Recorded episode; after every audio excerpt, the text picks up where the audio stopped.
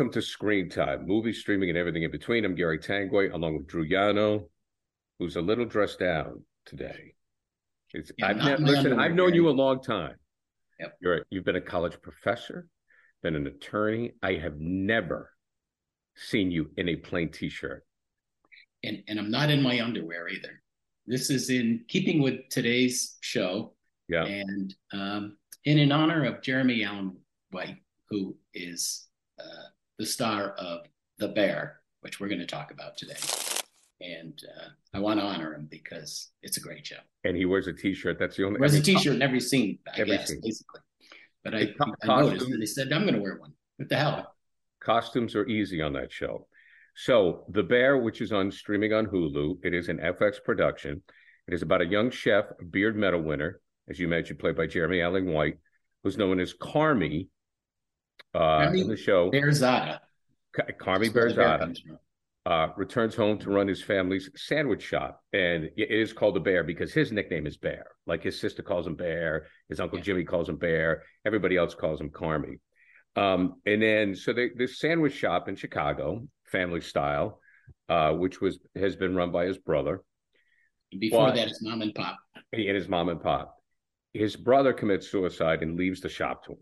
So he has to come back from New York City, where he's this great chef, and run the family business. And I'll tell you, I think it is a fantastic show.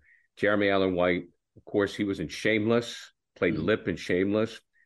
Um, similar character, uh, similar tone, but he hits it out of the park. And you watched the first episode and you weren't that sure on it the first time, right? No, I watched way back in what was it, the fall or something, and Yeah.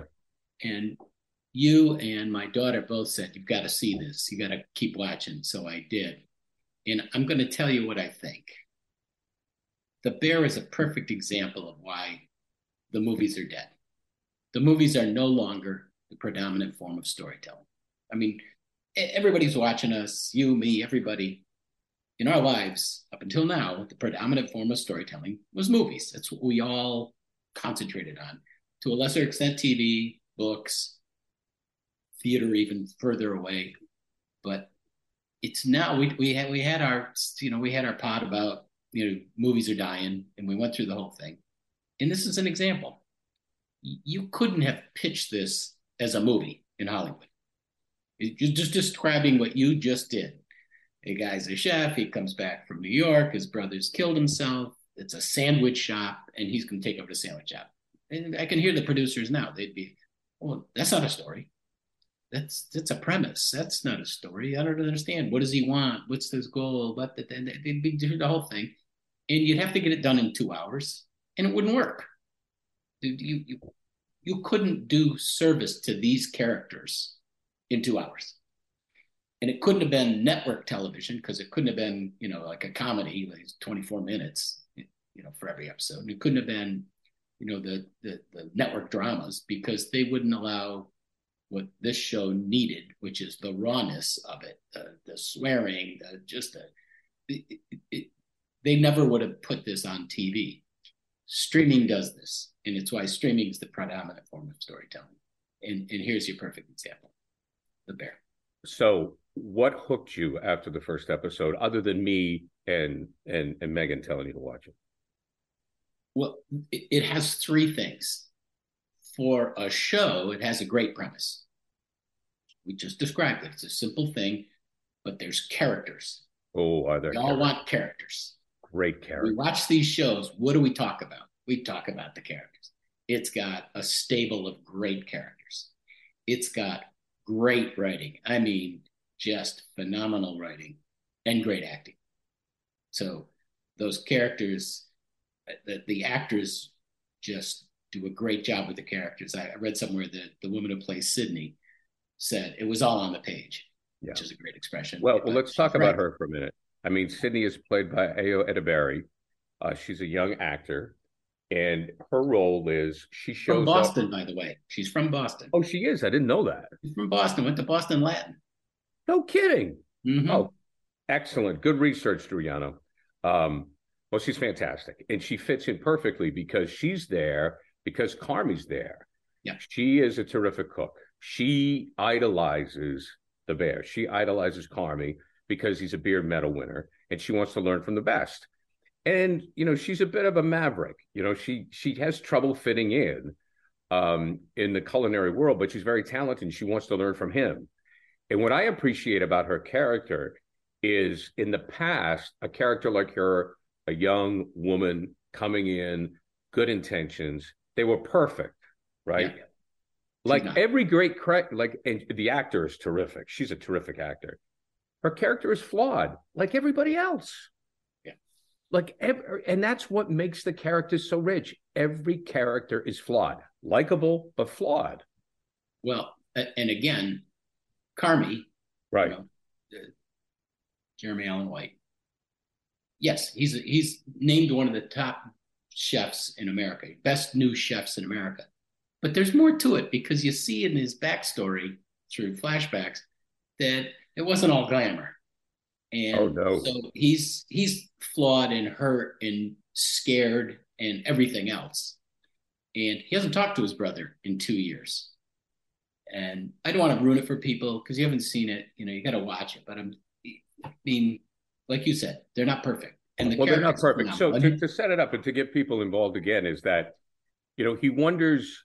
There's a mystery with his brother.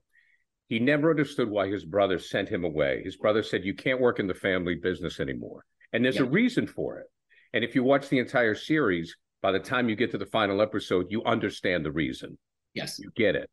And there's a terrific real reveal in the final episode that is so big and comes out of nowhere that I had to sit there for 30 seconds and actually think about this and kind of just process it.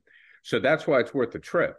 Um, his brother, who again committed suicide, he wanted his his younger brother to run this business, and he set him up to run it in a way that we don't expect. Yes, which which is terrific. So another problem is that when Carmy comes in to take over the restaurant, he's three hundred thousand dollars in debt to a loan shark known as Uncle Jimmy, played by Oliver Platt. Well, he's not. Michael was. Well, Michael was, but now he in, is. Uncle Uncle Jimmy comes in and says, "Hey, it's your debt now." Right. And you know, so it and shouldn't again, be that way, but it is. Yeah, and and again, a payoff at the end. But the other actors I want to mention in Lionel Boyce, who's Marcus, Liza Colón-Zayas is Tina, um, uh, Ebon Moss-Bachrach, who plays Richie, the cousin. And the thing that I find really interesting here, He's Drew, great, is, by the way. What's that? He's great, by the way. Oh, they're, they're phenomenal. Abby Elliott plays his sister. This guy, Matty Matheson, plays Neil. He's he just and he doesn't work there. He just fixes things. He never leaves.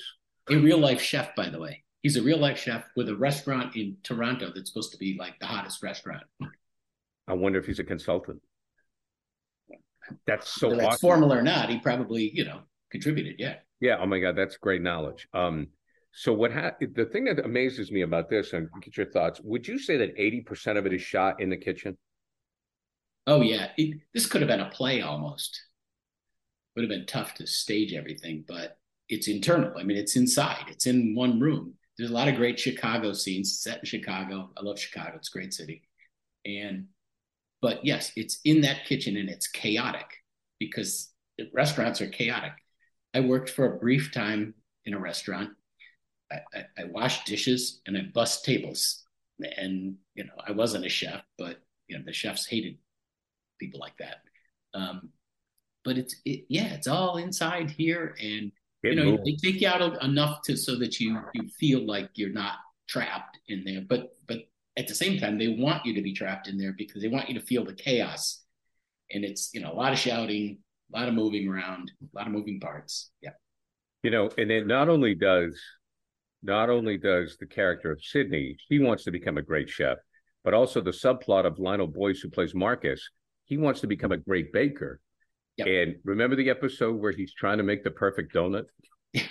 I mean, this poor guy, he just wants to make the perfect donut.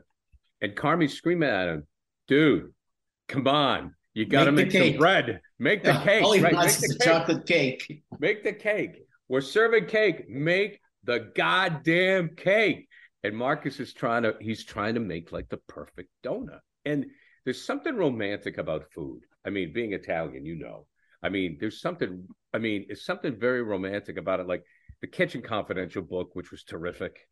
You know, there's something just so compelling about the kitchen and great food. I think uh, what I loved about it is, I mean, the last episode is entitled Braciole. I can't tell you how many times I watched my mother and my grandmother make Braciole. Um, you what know, exactly they use Italian words that I know, and it's just, you know, it's it's very realistic. I thought, and um, they they show the chicken piccata that his mother made, lemon chicken piccata. Because right. the sisters, you know, this is these small touches. The sister's on a phone with him, and, and they have a tough relationship. And she's cooking while she's talking to him, and she's he says, "What are you making?" He says, "Mom's chick." She says, "Mom's chicken," and he writes it down. You know, lemon chicken piccata. You know, because he's always thinking of something. And and of course, sydney wants to make the risotto, right? right. Which plays a part in the thing. It's it's it's very good. It's it, it, some of the funny things about it though too is he owes the three hundred thousand to Uncle Jimmy. He has to start doing like birthday parties, like just anyway to make party. money. Just to do a bachelor party. Uncle Jimmy, Uncle Jimmy's son, I think, or somebody at once has a stag party, so they close the restaurant for the night, the sandwich shop, and they have it there. Um, the other one is they they went to uh, oh no, Uncle Jimmy's um, I get confused. Uncle Jimmy's son or little kid had a birthday, birthday party. party. So they go to the house to, to feed the kids. To feed the kids. Don't give it away. Don't I won't give, it, away. away. But but but this is the type of stuff that happens. He does something that makes it memorable. Yeah, yeah, right. So they so so they have something going on to just keep the restaurant open. And again, they flash back to this guy, you know, being a, a, a beard medal winner, you know, mm-hmm. a, the top chef in the country. Interesting enough, as I looked on IMDb, but I didn't notice it. Joel McHale played that New York City chef who yeah, is, was screaming at him. Yeah, who's in his nightmares, and I was like, I didn't even recognize the guy. Yeah, you oh, know? the glasses and stuff. So check out the bear. I don't. I don't know if a lot of people are watching it. I mean, it's picking up. Oh yeah. Oh no, it was picking it was steam. hotter than a pistol this summer and fall. Was it really? Because I yeah, it really was. Um, it has huge fun. Look, he won a he won a Golden Globe. I don't know if he won the SAG. He got nominated. I think he won the SAG. I mean, that's how good he is. I mean, he's the there's a there's a scene I think it's in the last episode when he goes to Al-Anon because right. his brother right was an addict and, a, and probably an alcoholic, and he delivers a monologue. You know, they ask him if anybody wants to get up and speak, and he goes up. And I'm telling you, that scene alone, that's give him the award. It's phenomenal. Watch the bear. Yeah, and and you know who else is in it? There's a guy named Rick Witaske who plays Paul, the husband of Sugar. Oh, right, sister. right, right, right. He's the guy in the progressive commercial with with Dr. Rick. You know those progressive commercials? Don't be like your parents. Right. He's the guy. He was in a bunch of them early, and he's he's in the elevator one this year. You see the uh, on all the football games. You, know, you had to have seen that one. Oh yeah, yeah, yeah. Dr. Yeah, Rick's in the elevator with the guy. That's him. He's great. He's great too. He, everybody's great. And That's Molly Ringwald. Molly Ringwald. Speaking of Al-Anon, yes, uh, she's in Al-Anon. But yeah. there's a scene in Al-Anon where she delivers. She's good, gets up to speed, and I love it because it's the Chicago thing, right? And, right, right, right, um, right. It's all good. The Bear. Also coming up on our YouTube channel and check it out wherever you get your podcasts. We're going to have our top five movies or shows with an animal's name in it. So make sure you check that out. And I and I'm going to tease something because I'm going to tell you what our next show is going to be, but I'm not going to oh, tell good. you. I'm glad you're telling everybody else before you tell me, but that's fine. I'm not going to tell. I'm not going to tell everybody. I'm going to tell you afterwards. Oh. But you know, I feel like we get on the show and we gush about stuff, and you know, we should because if it's good, you should gush. I mean, I didn't expect to gush on this till I watched the whole thing. But there's a couple things that we should talk about that are pretty popular now that I think suck. and I want the opportunity to say that I think they suck. And I don't know what everybody's talking about. And that's so, what we're, we're going to. That's gonna, a tease. We're going to. Our next one is that, and and I'm not in my underwear. I promise you. I have shorts on, but I'm not in my underwear. This is to, this is in honor of Jeremy you did a great job, Jeremy, and it, you know, it's perfect. Well, I think you should wear the T-shirt. It makes you look tough, and you're going to tear some people up. And the the episode is going to be entitled "Why Drew Thinks These Shows Suck." that, that could be good. That'll I'm work. Happy to do it. All right, for Drew Yanno, I'm Gary Tanguay. Again, check out all our episodes on our YouTube channel, Screen Time, uh, at Drew and Gary on Twitter. Also, follow us on Instagram as well. Uh, and again, also on our YouTube channel, we'll have our top five films with animals' names in them. A lot of great feedback we had on the action movies, so we appreciate it. Keep your thoughts coming. We'll see you next time. All right, Chef.